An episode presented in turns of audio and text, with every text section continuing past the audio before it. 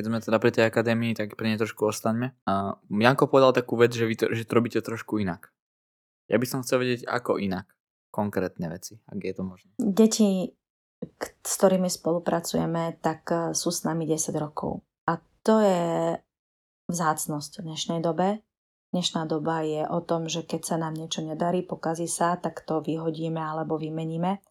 Bohužiaľ je to tak aj vo vzťahoch. Bohužiaľ je to tak aj v bežnom živote, vo veciach, ktoré bežne užívame. Ako náhle sa niečo pokazí, tak to vyhadzujeme a zbavíme sa toho.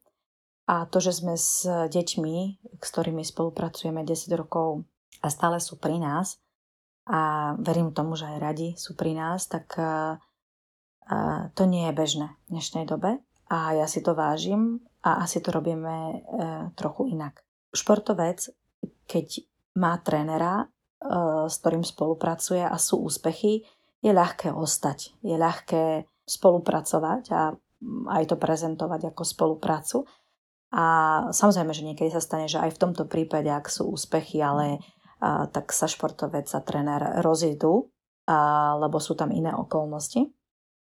Ale v momente, keď príde prvý neúspech, prvá nepohoda, tak ako v živote, aj v manželstve, proste prídu prvá hádka, čokoľvek príde, tak sa to snažiť riešiť a opraviť a vrátiť do tých starých kolají a nie hneď skončiť.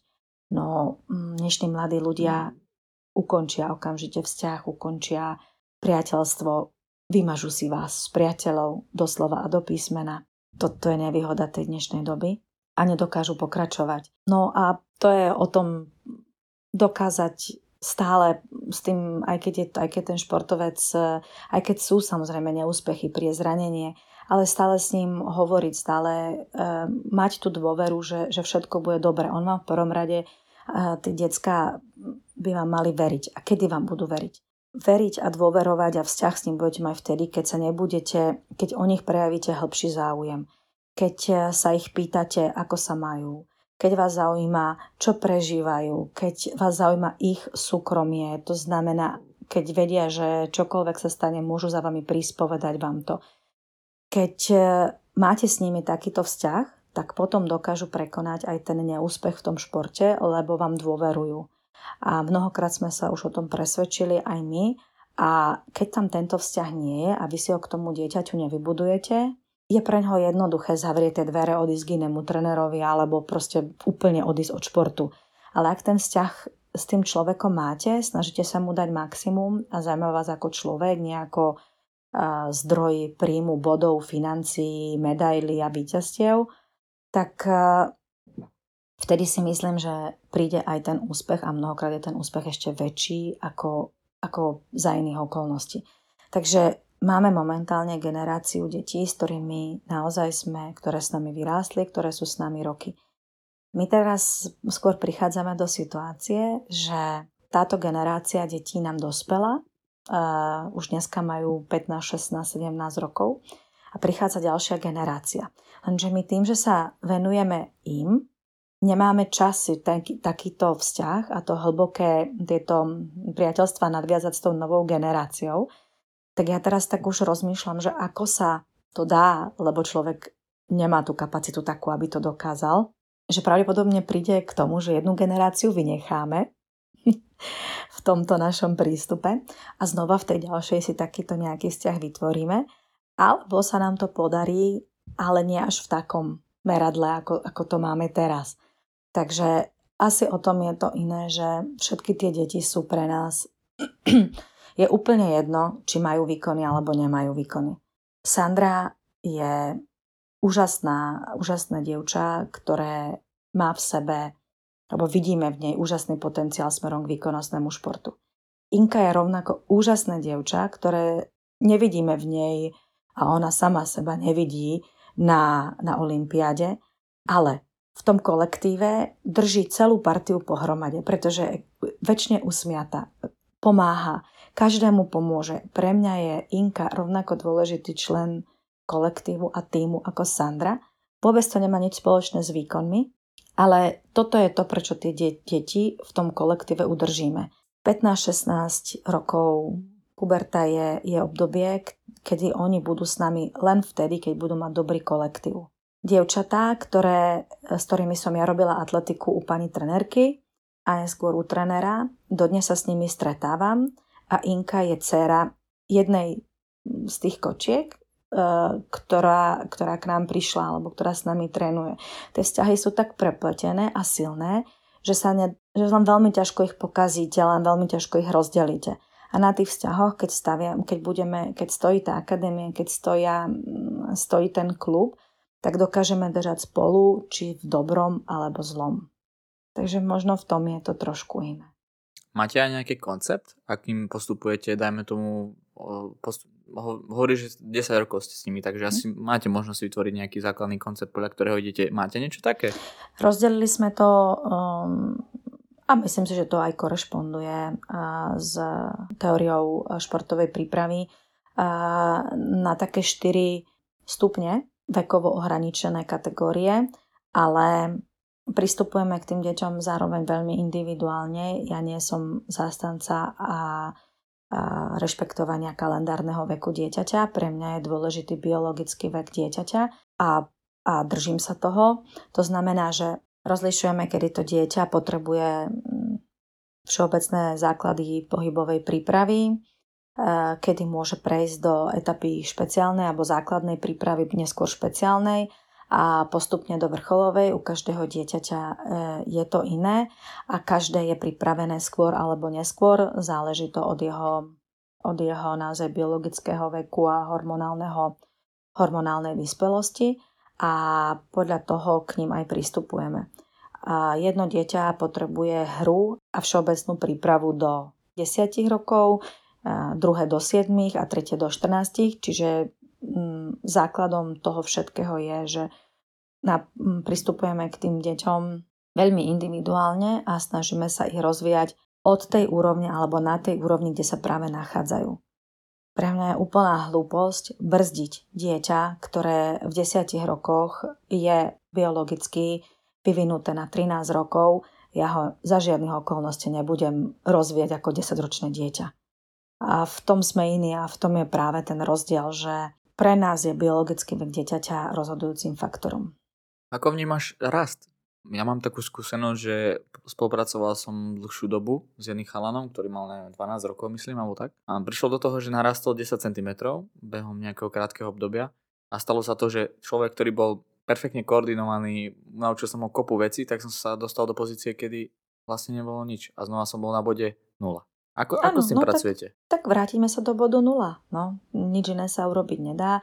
Vidíme to, je to na dennej báze, že pri takomto športe, keď dieťa vyrastie, máme to doma, naša dcéra dala 15 cm, takže prvá rada je pre nás starostlivosť o ňu, o jej zdravie. A vysvetlili sme jej, nebolo to jednoduché a netrvalo to krátko, ale naozaj tým našim prístupom sme jej vysvetlili, ako dôležité momentálne pre ňu stretching a regenerácia, aby v budúcnosti mohla naozaj podávať výkony. To, že dnes je najlepšou mladšou žiačkou na Slovensku v mnohých kategóriách a za celú existenciu tejto krajiny, nie je o tom, že by toľko trénovala. Je to o tom, že jej biologický vek je posunutý, je na úrovni možno 2 roky viac ako reálne má.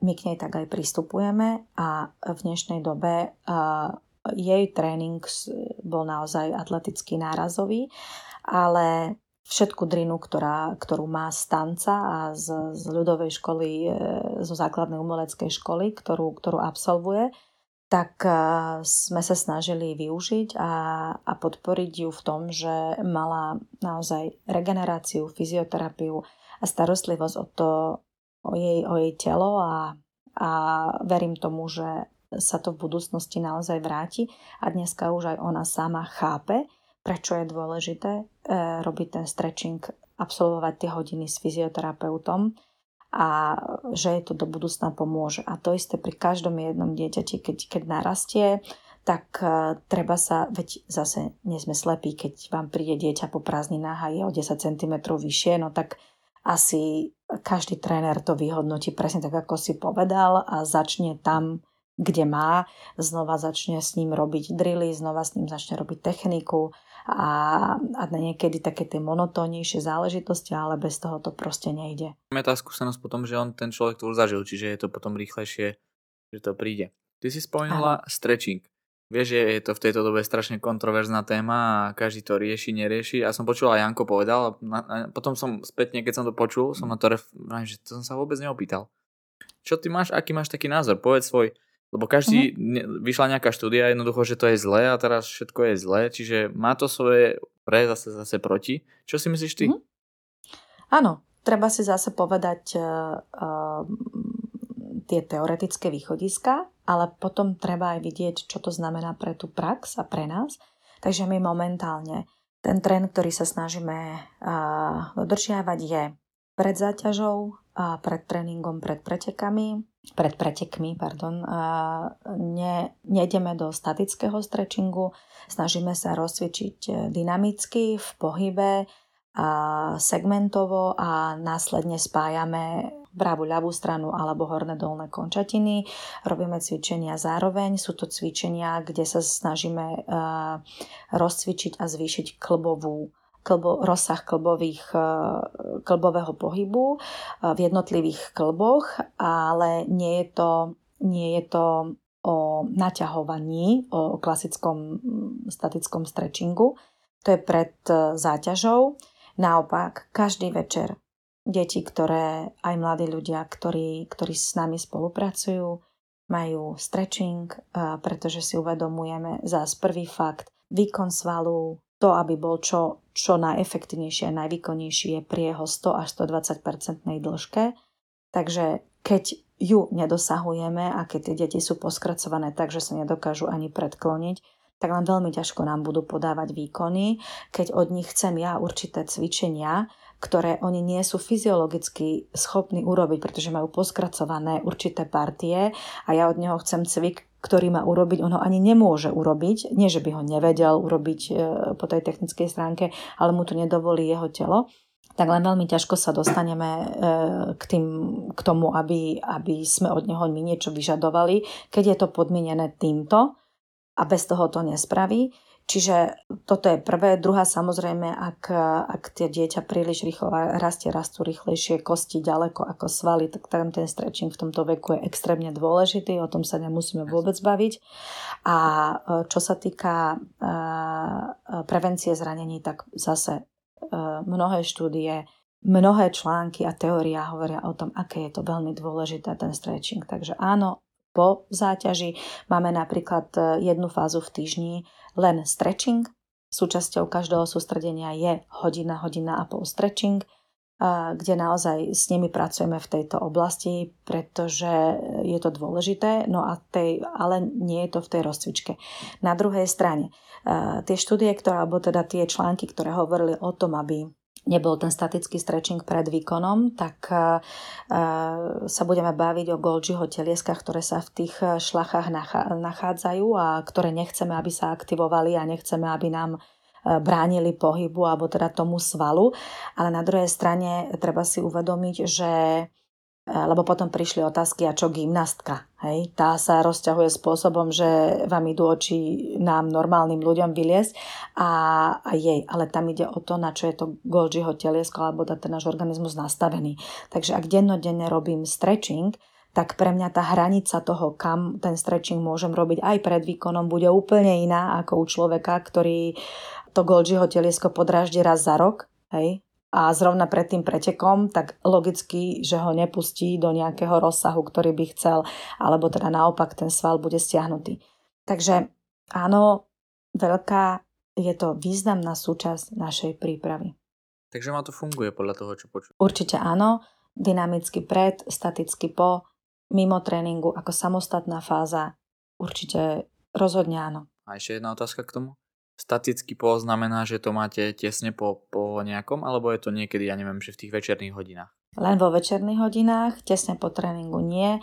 Aj keď áno, tie drobné narušenia a jazvičky, ktoré vznikajú tréningovým procesom, ak urobíš stretching hneď po nich, tak dôjde možno ešte k zväčšeniu a k narušeniu k väčšiemu, ale my sme si vybrali tú cestu, lebo zase je to o tom, keď veľa čítaš, veľa študuješ, veľa sa dozvieš, lenže mnohokrát tie fakty a vedomosti, ktoré sa dozvieš, už začínajú byť protichodné. A ty sa musíš prikloniť k jednej alebo k druhej ceste, ktorá ti je z nejakého dôvodu bližšia. A my sme sa priklonili k tej, že ten stretching robia večer pred spaním, alebo teda predtým, než teda idú domov, urobia predtým, než idú spať, urobia stretching. Majú na to 15-20 minút, niekedy viacej, na sústredkách sa pritom rozprávajú, hej, večer proste spolu všetci sú v tej izbe. Majú to tak naučené a predtým, než si idú umyť zuby, proste je to súčasť toho života. Ja mám k tomu názor, ak teda myslím si, že tiež to by bolo dobre, keby som ja povedal. Ja mám k tomu názor tiež takýto podobný a ešte, ja si myslím, že ešte jednu vec, čo si možno nepovedala, je to, že aká bola tá aktivita. Lebo to je podľa mňa ešte dôležitejšie ako to, že kedy to dať. Lebo ja to beriem tak, že keď je ťažký tréning, tak to moc pre mňa, keď bolo nejaký výbušný a tak ďalej, tak si hovorím, že asi to nie je vhodné. Lebo napríklad mnoho vidím, v Európe sme, jednoducho a vidím, že hneď po zápase, ako odpíska, tak si všetci ľahnú a ide sa robiť stretching. A ja keď to vidím, tak ja sa chytám za hlavu, že hneď tréneri za mňa prídu, že však poďme stretching, vrám, že nie, nejdeme robiť nič. Oni, že prečo, ako? A ja si myslím, že to má, presne aj to je dôležité, že ten výkon, aký bol. Keď tam bol niekto, kto hral 5 minút, tak asi nepodal nejaký maximálny výkon, tým pádom u neho je to vhodné. No dobre, ale tých ďalších 5 to robilo, tak čo teraz to ideme robiť kvôli tomu, ktorý to nerobil, alebo kvôli tomu vrste, že tie priority sú potom dôležité a presne o tom mal jeden podcast v zahraničí Fitness v Česku. Michal Rukavička, on rozprával presne o tom, že napríklad ako oni využívajú roll, alebo ako využíva rolling pred aktivitou a ako by mal byť využitý po aktivite. Alebo teda večer pred spaním. Že jednoducho pred aktivitou je to strašne dynamické, rýchle, aby tie svaly úplne dostali tónus, aby sa natonizovali. Čiže aby na nich pôsobilo aj tlak a ešte aj ťah. Čiže oni robia rôzne pri tom rollingu, a ja to robím, že je ťah a dajme tomu zohýnam koleno pri tom, keď si rolujem predné stehno, alebo proste aby tam bolo nejaký ťah. A zase večer je to čisto, že ideme do miest, ktoré sú fakt trigger pointy. Iba ich rozvoľniť. Lebo to by nemá to zmysel podľa mňa po tej aktivite a zase sa dostávame k tomu, že prečo to robia ľudia hneď po aktivite, že prvé, čo ide na roller proste. Podľa mňa to nemá nejakú hodnotu. Aspoň neviem, aký máš názor ty alebo pohľad na to. My sme rovnako vlastne ideme touto cestou. Ak valec, tak pred záťažou. Tam ešte sa bavíme o tom, alebo snažíme sa baviť o tom, že či sú vibračné tie valce a nie sú, hej, že kedy vibrácie a kedy nie vibrácie, kedy je tá vibrácia dobrá alebo a nie, tak zase sa bavíme o tom, že áno, pred výkonom vibrácia, tónus a tieto veci sú dôležité. Po výkone naopak bez tých vibrácií, bez toho nabudenia toho svalu tou vibráciou a teda len valec a len v miestach, kde teda je problém, alebo teoreticky by mohol byť, hej, problém. Takže áno, aj my touto cestou a valec je tiež niečo. Zase, treba si uvedomiť, že všetky tieto novinky sú chvíľku hitom a zdrojom finančného zisku. Tieto módne trendy, tak treba zase s rozvahou a treba si uvedomiť naozaj to, či je to až tak, či to, čo oni deklarujú, že je benefitom toho prostriedku aj naozaj je. Tým, že tie finančné prostriedky dneska sú, tak naozaj sa snažíme o novinky, o veci, ktoré sa využívajú možno už dávno v zahraničí, tak si ich donesieme aj my a proste začíname aj my s týmto. Ale zase overíme si, vyskúšame si, nie je to o tom, že hneď, ale zase nie každému organizmu všetko vyhovuje. To, čo vyhovuje Jankovi, nebude vyhovovať Viki alebo proste nášmu Jakubovi. A tak zase je to o tom individuálnom prístupe. My v atletike to možno máme jednoduchšie v tom, že my naozaj individuálne pristupujeme k tým športovcom. Horšie je to v hrách, hej, kde máš 20 členné družstvo a stádovite robíš s nimi to isté, pričom si každý vyžaduje úplne iný prístup. Hej, presne individualizáciu, len tam je to naozaj ťažké. A teraz to ešte predstavu v týme, ešte dospelých si to teoreticky viem predstaviť, ale pri deťoch, ako to už, to sa asi ani nedá. Takže v tomto to možno my máme o trošku jednoduchšie. Ako by malo podľa teba vyzerať regenerácia šprintera? Báme sa medzi pretekmi, to znamená, že ja neviem, máme nejaké rundy, či už semifinále, štvrtina a tak ďalej, že ako by to malo vyzerať medzi a ako by to malo vyzerať po. V roku 2020 sa báme. Bavíme sa. Dobre. Na všetko sme prišli zase metodou omyl pokus a zase sa báme o tom, a to je dôležité, že to vyhovuje Jankovi. Mám prístup druhých detí alebo druhých mladých ľudí, ktorí sú u nás, ktorí s tým vôbec nekorešpondujú.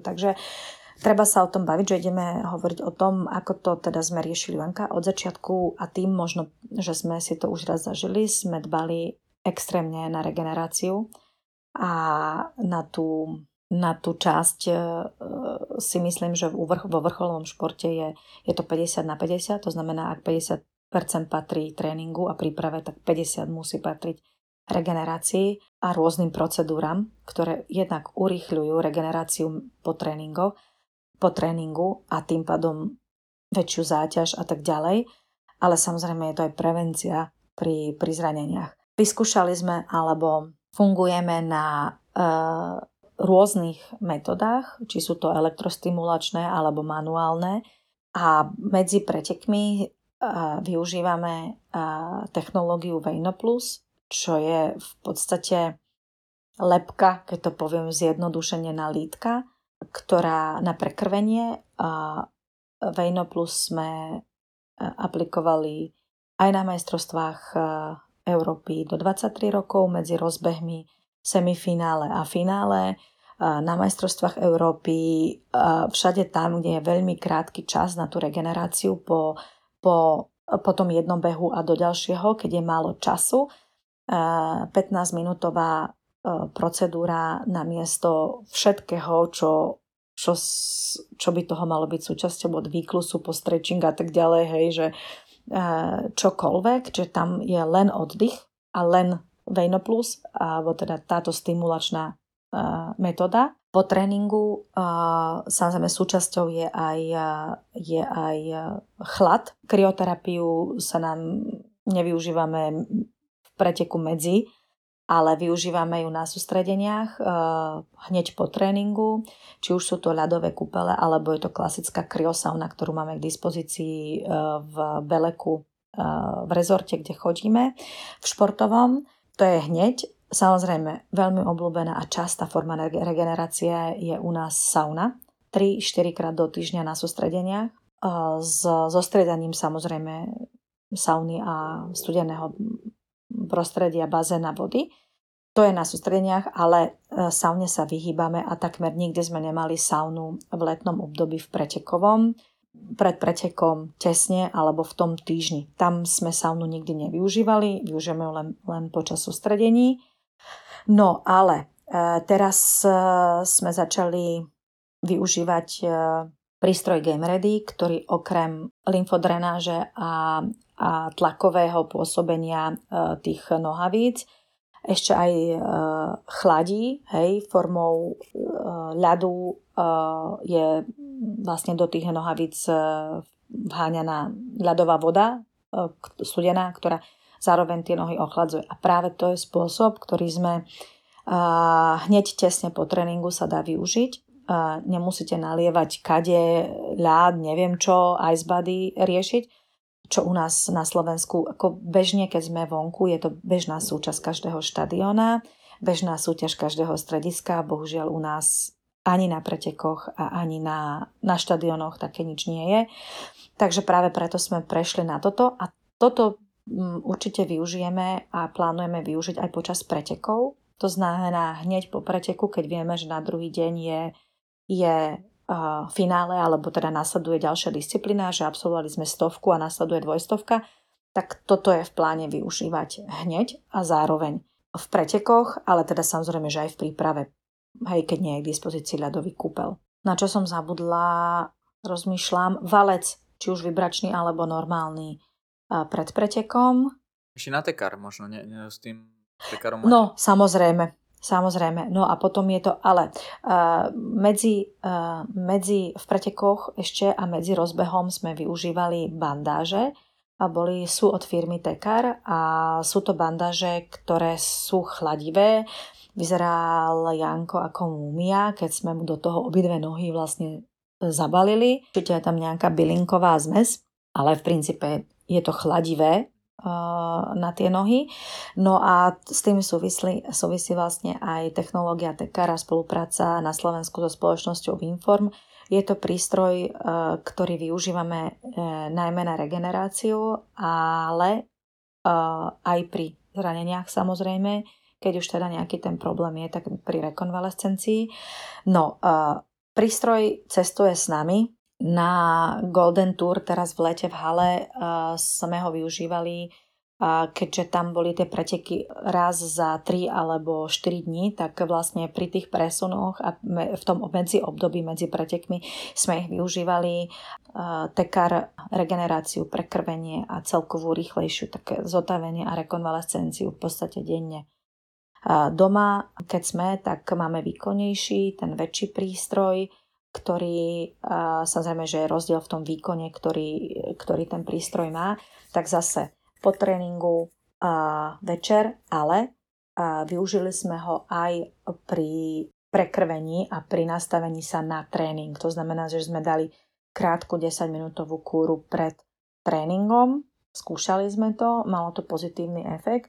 Takže do budúcna vyskúšame aj toto. Čo také doplnky? Výživy myslíš? Áno. Kontroverzná téma a opäť sme pri tom, že na Slovensku sme nenašli človeka, ktorý bol schopný, ochotný prevziať zodpovednosť za doplnky výživy v Jankovej príprave. A všetko to robíme metodou omyl pokus, čo ma veľmi mrzí a v súčasnosti už aj veľmi, veľmi hnevá, pretože sme došli do štádia, kedy sme zase na vlastných chybách museli zistiť, že kreatín, monohydrát a nasycovacie fázy a doplňanie suplementami, najmä kreatínom v poslednej fáze pred pretekom a v tej špeciálnej príprave nebude pravdepodobne vyhovujúce, pretože sme šport, ktorý šprint je dynamická záležitosť a to, že sa tie svaly náfuknú a narastú a sme za kulturistov, nebude ten pravý efekt, ktorý potrebujeme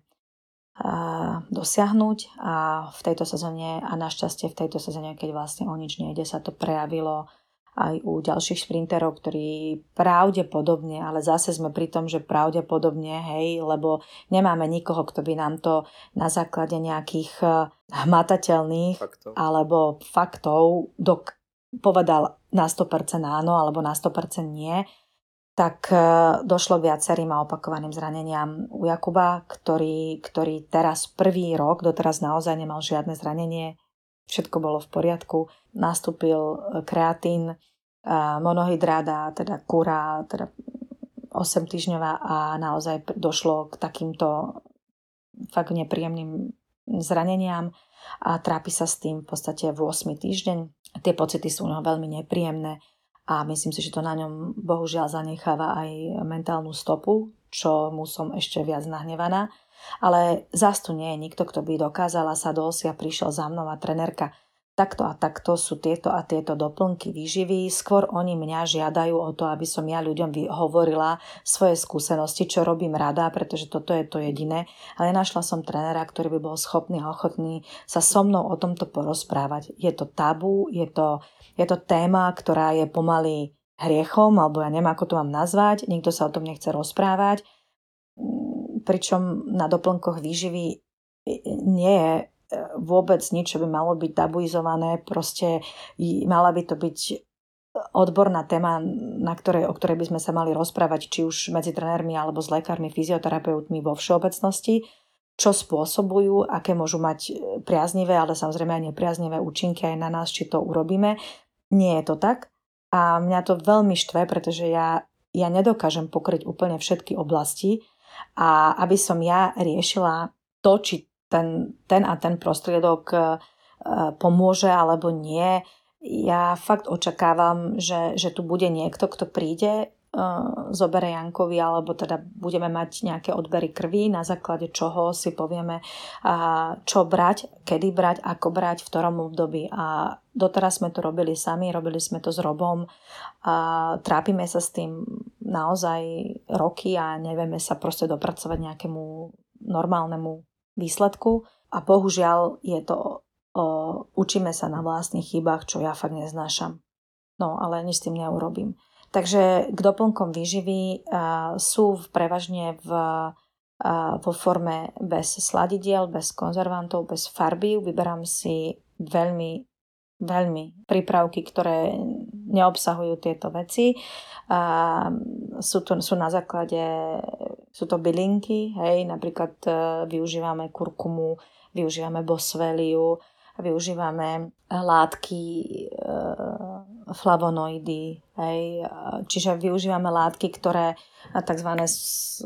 Superpotraviny, ako to nazývajú posledné, veľmi veľa takýchto vecí, málo chemických, málo syntetických vecí a ja som naozaj sa snažím ísť touto cestou, pretože jeden múdry človek, Lubo zo spoločnosti Ivan mi povedal, že čo vlastne chcem, že či chcem, aby ten organizmus chalanov fungoval a vydával energiu na šport alebo na trávenie a spotrebu a riešenie produktov doplnkov výživy. Je to obrovská pravda a držíme sa toho, ale zase na druhej strane ja si uvedomujem, že bez doplnkov výživy vrcholový šport nie je možný. My tomu organizmu naozaj musíme aj v tomto ohľade pomáhať v maximálne možnej miere a musí to byť na tej topkovej, špičkovej úrovni, pretože antidoping a kontroly a prenasledovanie, ktoré sa v súčasnosti deje, je hraničiace už fakt s normálnosťou a musíme dávať pozor na veci, o ktorých by sa vám ani len nesnívalo, že proste musíme.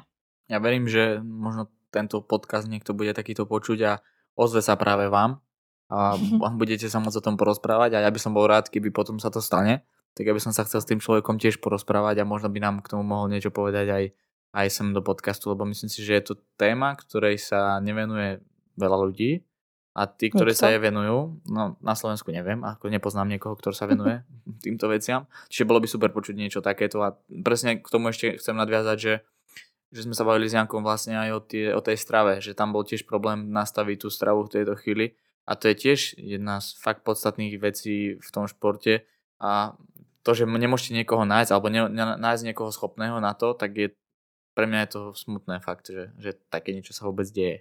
Tak vieš, no dneska je odborníkov na internete obrovské množstvo ako informácií, ale zase súdny človek si musí vybrať.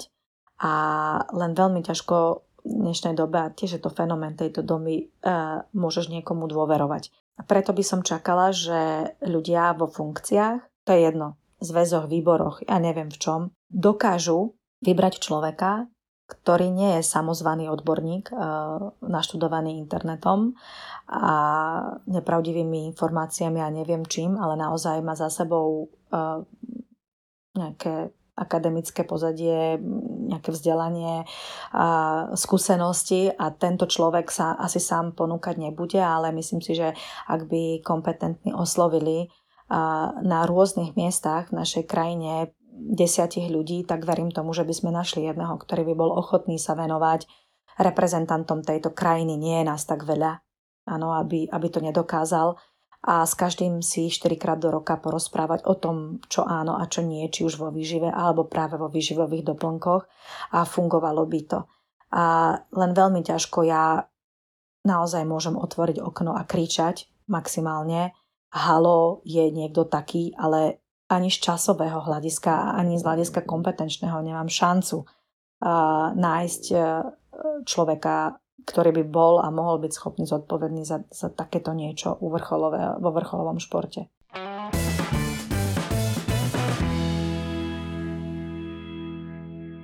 My sme sa bavili, alebo teda spomenula si aj takú jednu vec, a to je talent, alebo celkovo týchto športovcov. Je to, nebudeme sa baviť, aké je to slovo, ale skôr chcem ísť na to, že môj názor je taký, že každý šport, možno nie každý človek stvorený na šport. My sme sa znova o tom trošku bavili, keď sme boli spolu.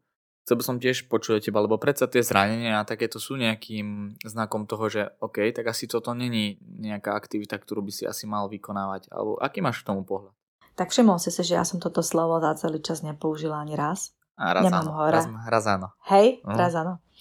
Nemám ho rada a vyhýbam sa mu, pretože v každej literatúre alebo v mnohej literatúre, ktoré čítam, tak pre mňa je to taká opäť komerčná záležitosť a publikačná činnosť určitých ľudí alebo spôsob publikačnej činnosti určitých ľudí, ktorí to potrebujú na to, aby boli vo svojom zamestnaní alebo na svojich pozíciách. Pre mňa je pohybovo nadané dieťa v podstate každé druhé, tretie dieťa.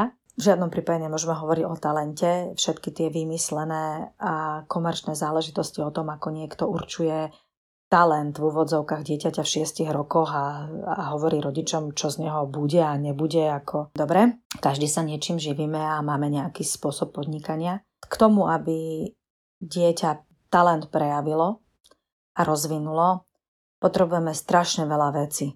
A to pohybové nadanie je len jedna časť a myslím si, že tá pomaly tá najzanedbateľnejšia, že dneska naozaj vrcholovým športovcom nie je ten, kto má najlepšie pohybové alebo akékoľvek nadanie, najlepšieho trénera, podmienky, ale ten, kto všetky tieto okolnosti a tieto súvislosti dokáže dať dohromady, zapadne to do seba ako puzzle a proste má jednu a tú najzákladnejšiu vec a to je dané zdravie. Môžeš byť akýkoľvek, ak chceme, nazvime to aj talent. Ak nemáš zdravie, tak ho nevyužiješ. Ak nemáš podmienky, finančné a široké materiálne zabezpečenie v dobe, keď to najviac potrebuješ, to znamená v dobe, keď tento štát ho nedáva a neposkytuje, tak zase ten talent nejakým spôsobom nerozvinieš, ak nemáš rodinné zázemie a rodičov, ktorí v začiatkoch ťa podržia, podporujú, chodia s tebou, trávia s tebou ten čas a finančne ťa podporujú, tak zase ten talent je tomu dieťaťu na nič. Takže ja len veľmi opatrne sa k tomuto staviam a naozaj talent je pre mňa dnes už Janko. To znamená, že sa jeho pohybové nadanie, to čo dostal do vienka, spojilo s materiálnym finančným zabezpečením, s trenérským vedením a vtedy je to ten talent dokáže prejaviť. Ale dovtedy sú to čriepky, kúsky jednotlivej tej skladačky, ktoré same o sebe nič neznamenajú. Takže aj keď máš v úvodzovkách talent a pohybové nadanie, je ti na nič, pokiaľ nemáš všetko to ostatné.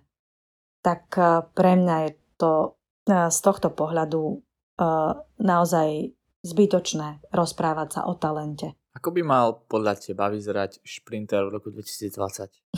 V akej krajine? To je dobrá otázka. Skúsme to na Slovensku. No, nielen v šprinte, ale na Slovensku vo všeobecnosti je zázrak, ako dokážeme, akých reprezentantov a akých športovcov vrcholových máme. A ja si myslím, že to je možno práve vďaka tým podmienkam, ktorý máme paradoxne, že máme oveľa viac bojovnosti a sily a chuti presadiť sa a ich výsledky a ich výkony sú v ponímaní s Európou a to už sa nebudem baviť so svetom, niektorými krajinami, o to vzácnejšie. Ak by sme, je ťažko povedať, že či keby sme my mali podmienky holandských šprinterov, alebo britských, alebo francúzskych, alebo nemeckých a tak ďalej. Môžeme veľa krajín vymenovať. Či by sme dosiahli tie isté úspechy, alebo či by sme boli ešte úspešnejší?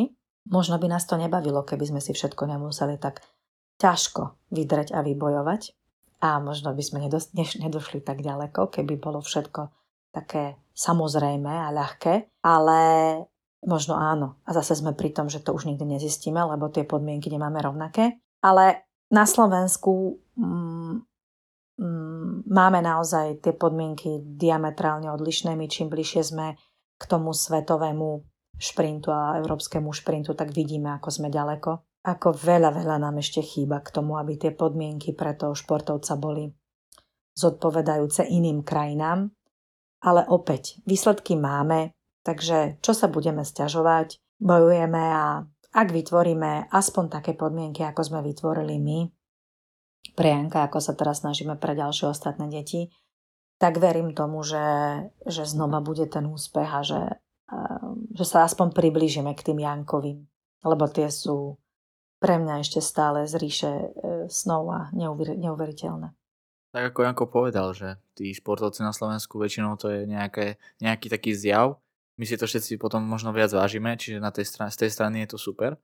Aby som chcel ešte znova ale prejsť naspäť trošku o krok.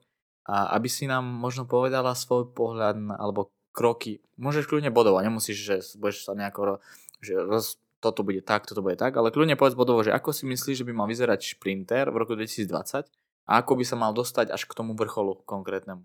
Neviem, napríklad, že v tomto veku by sa mal venovať, ja neviem, mu kondičný tréner, v tomto veku by sa mal venovať taký tréner. Vedel by si to nejako takto zhodnotiť? V atletike máme trochu iný prístup, si myslím, k tomu.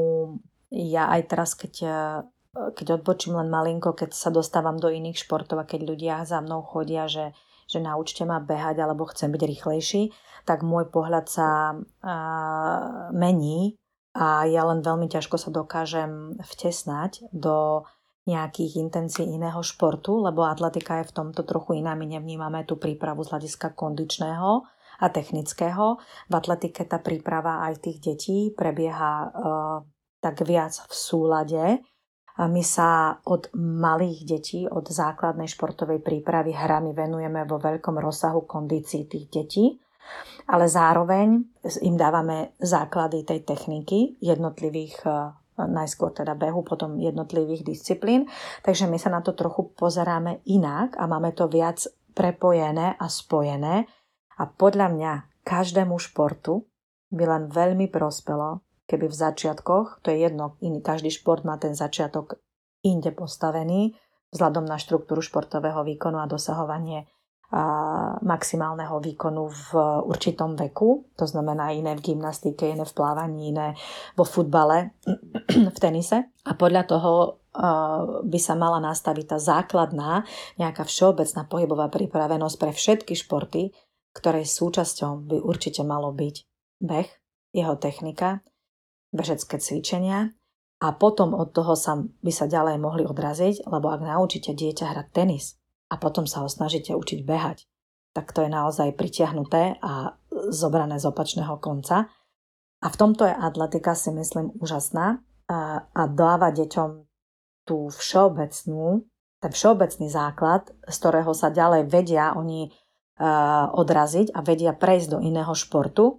Takže pre nás dieťa, čím skôr začne, a ja som o tom presvedčená, sa hýbať, moje deti majú šport ako súčasť od narodenia, už v 3 mesiacoch boli obidve v bazéne na kojeneckom plávaní a potom pokračovali samozrejme rovnomerne v tých svojich, to znamená dieťa, ak príde na atletiku v 4 rokoch, je vítané, ale nebavme sa o atletike, že skáče do výšky alebo proste o žrdi, ale má pohybové hry, má všeobecnú pohybovú prípravu, v ktorej sa venujeme v prvom rade kondícii, aby to dieťa bolo schopné sa pohybovať hodinu za deň 3-krát v týždni.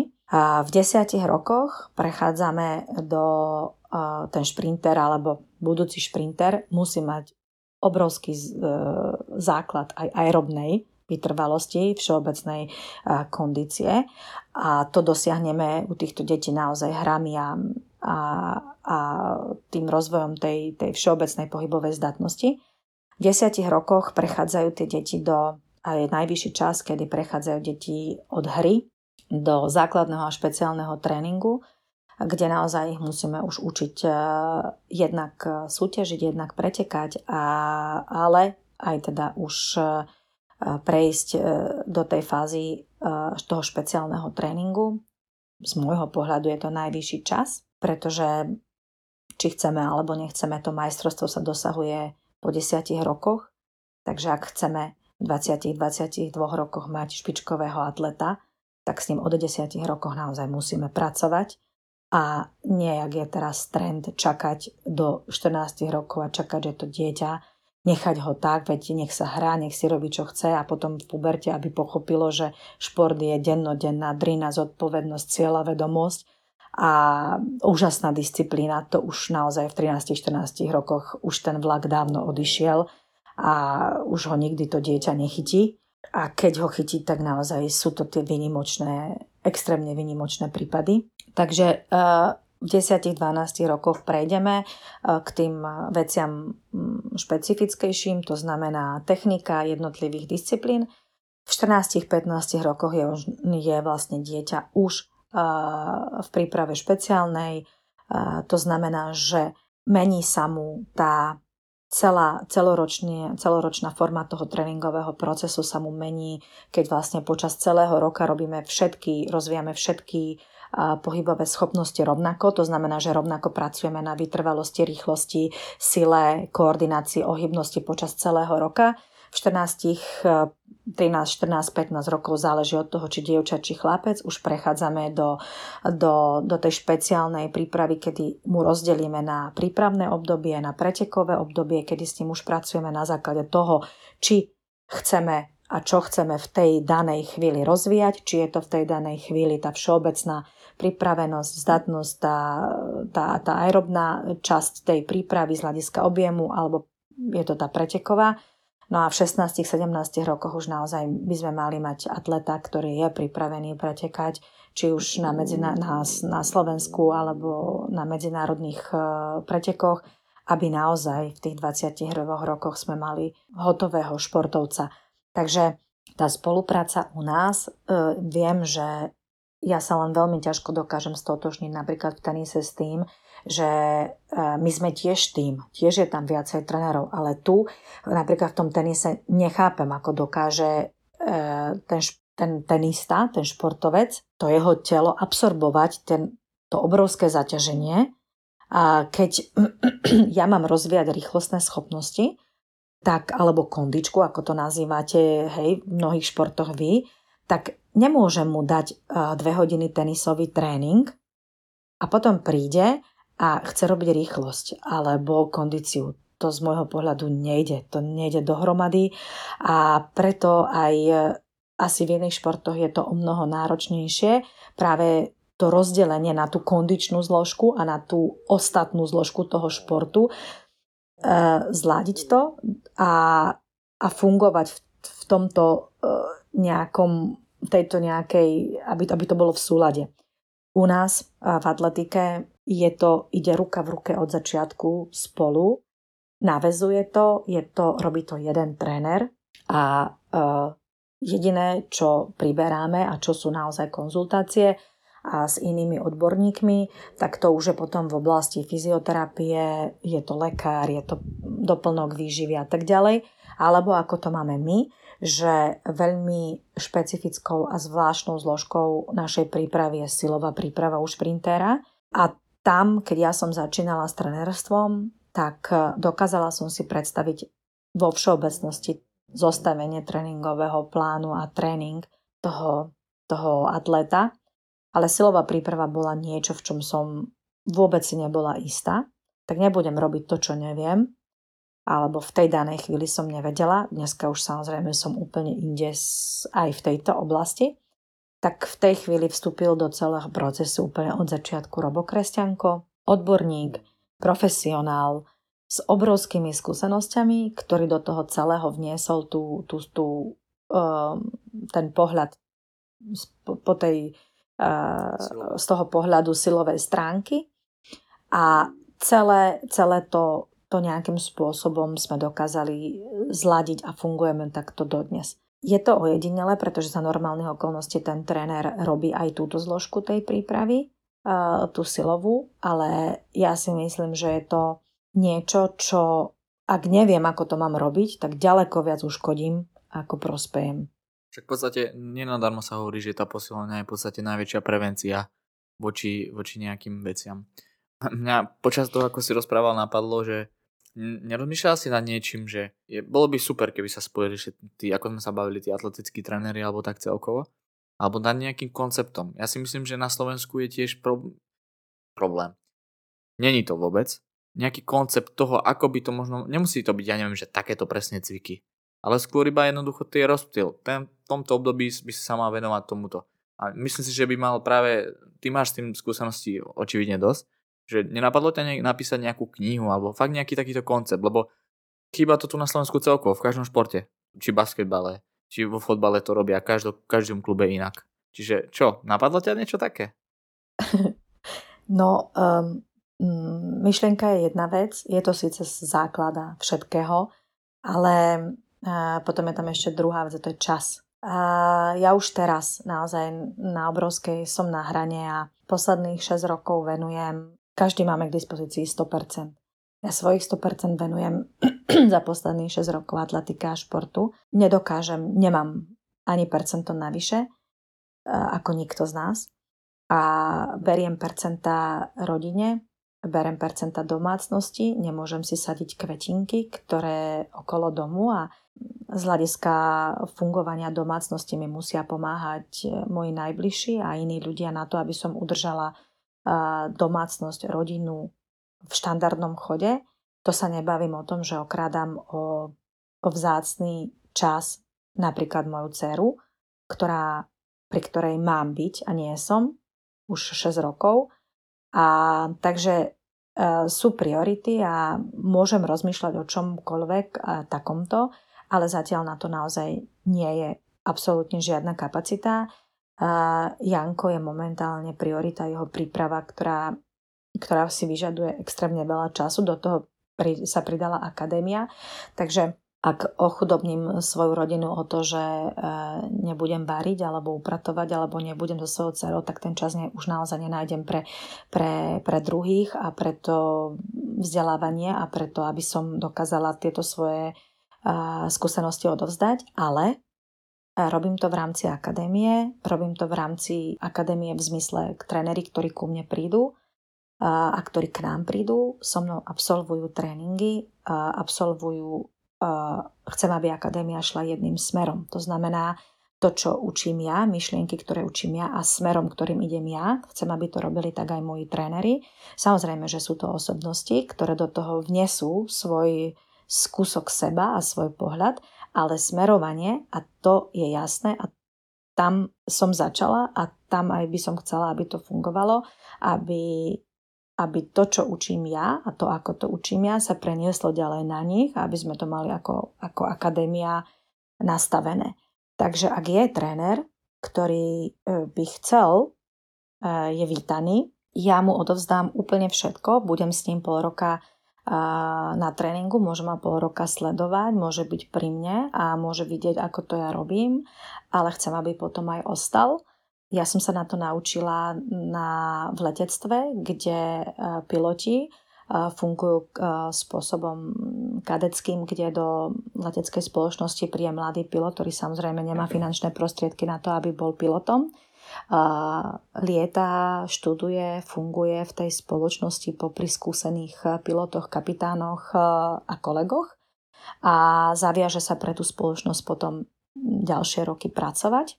A to si myslím, že je ideálny spôsob a aj tu, aj pre nás.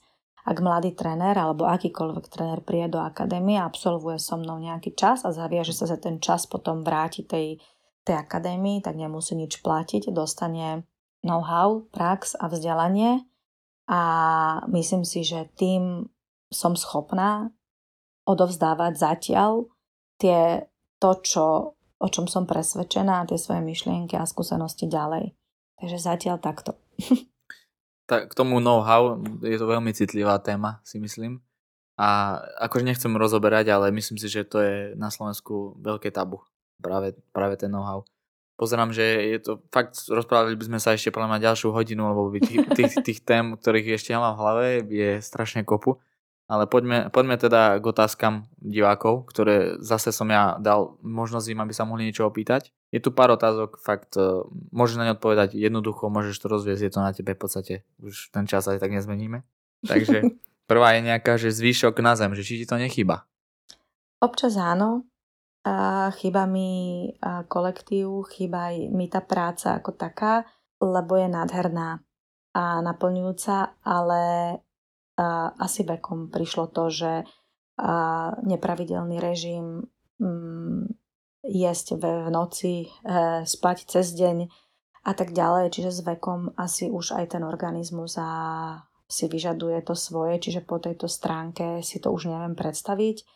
A na druhej strane aj ponuky, ktoré prichádzali, aj včera sme sa bavili o tom, ako som nevyužila príležitosť a ponuku pracovnú odísť do Londýna, do leteckej spoločnosti a fungovať na pozícii tréning manažera, že či to bolo správne alebo nesprávne rozhodnutie. Ťažko povedať, v letectve sa dá pracovať aj na zemi a na pozíciách, ktoré by ma určite naplňali.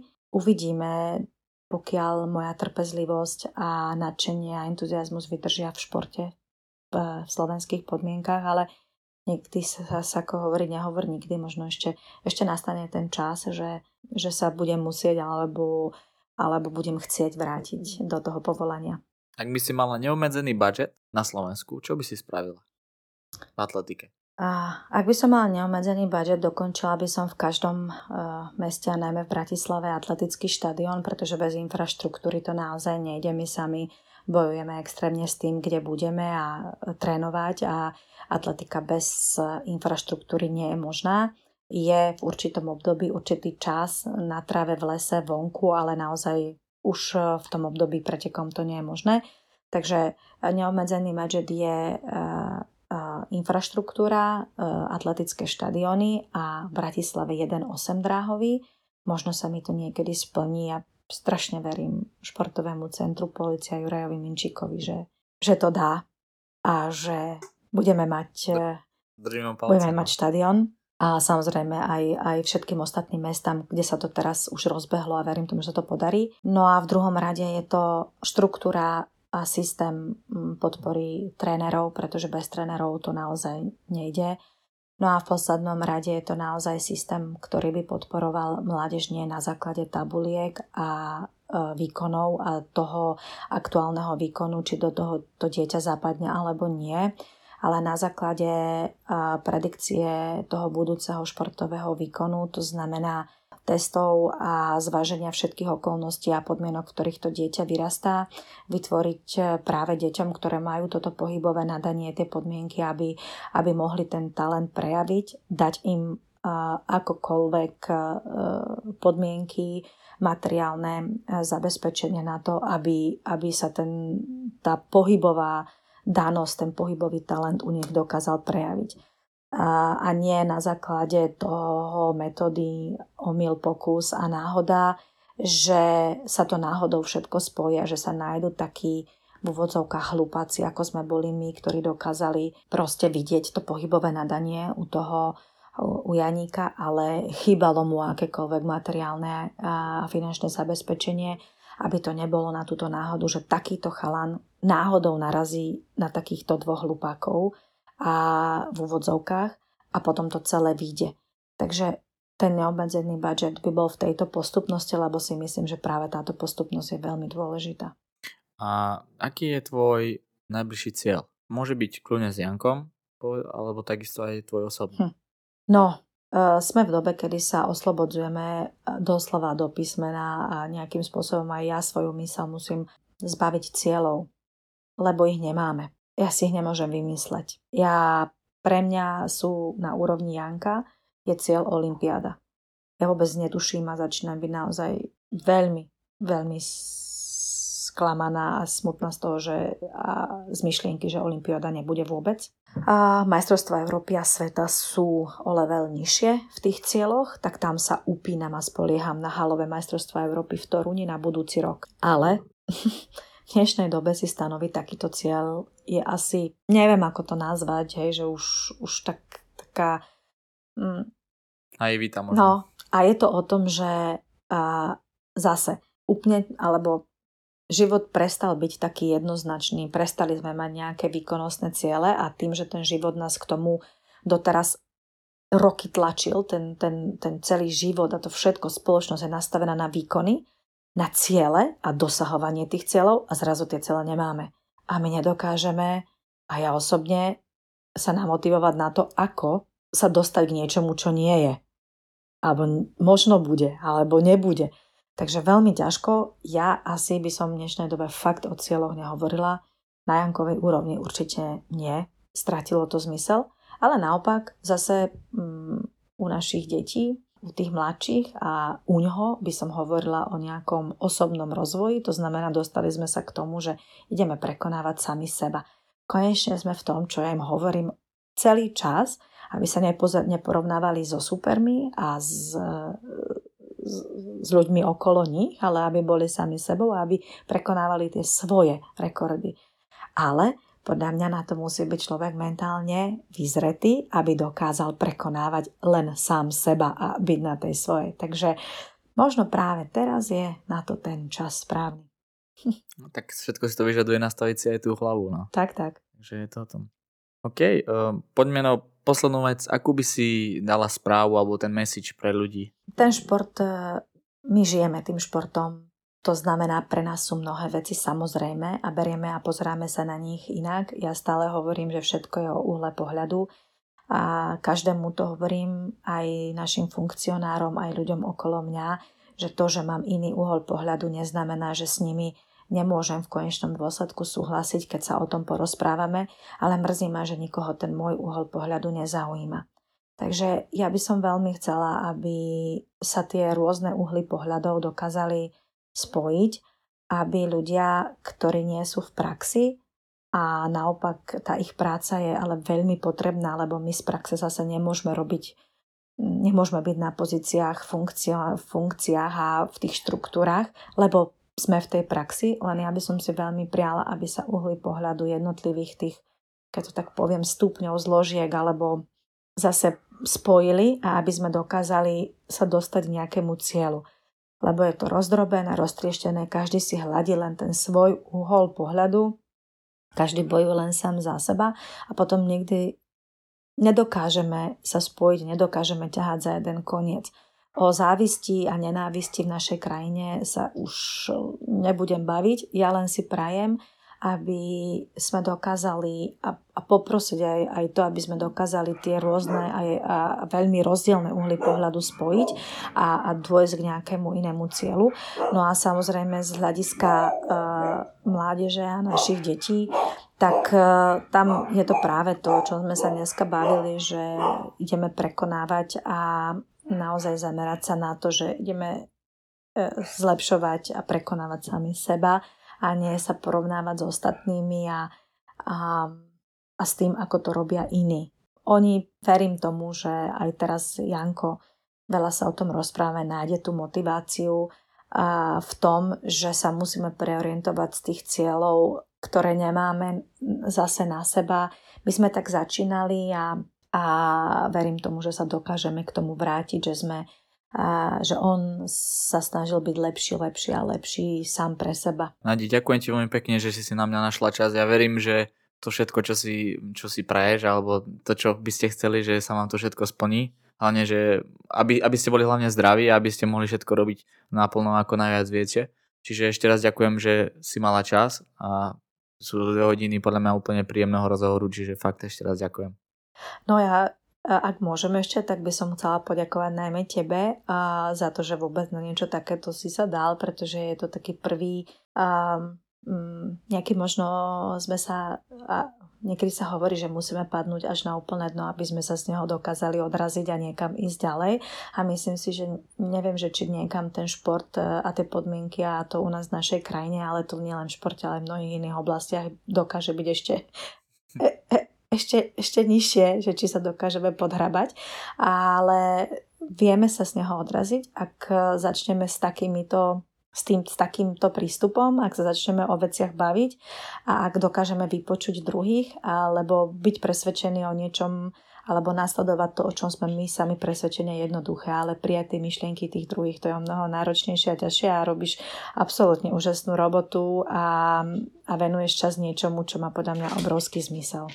Takže ďakujem. Ja ďakujem. Ďakujem, bolo veľmi pekné slova, vážim si ich a prajem ti teda krásny deň a hlavne, ako som povedal, hlavne to zdravie nech máme. Presne tak. Dobre, všetko maj sa dobre. Pekne, ahoj. Ahoj. Čau. Tak, ako ste mohli počuť, Nadia nám povedala pár pekných vied, pár pekných slov a takisto aj veľa dobrých informácií, takže ja sa teším, že tu bola. A znova ako ku každej epizóde na konci, bol by som veľmi rád, keby ste to mohli zdieľať a posúvať medzi ľudí, aby to jednoducho sa dostalo čo najviac medzi všetkých. Myslím si, že sú to informácie, ktoré sú dôležité nielen pre nás ľudí, ale takisto pre tých trénerov. Čiže ako vždy nakoniec, buďte zdraví a užívajte si život. Majte pekný deň. Čaute.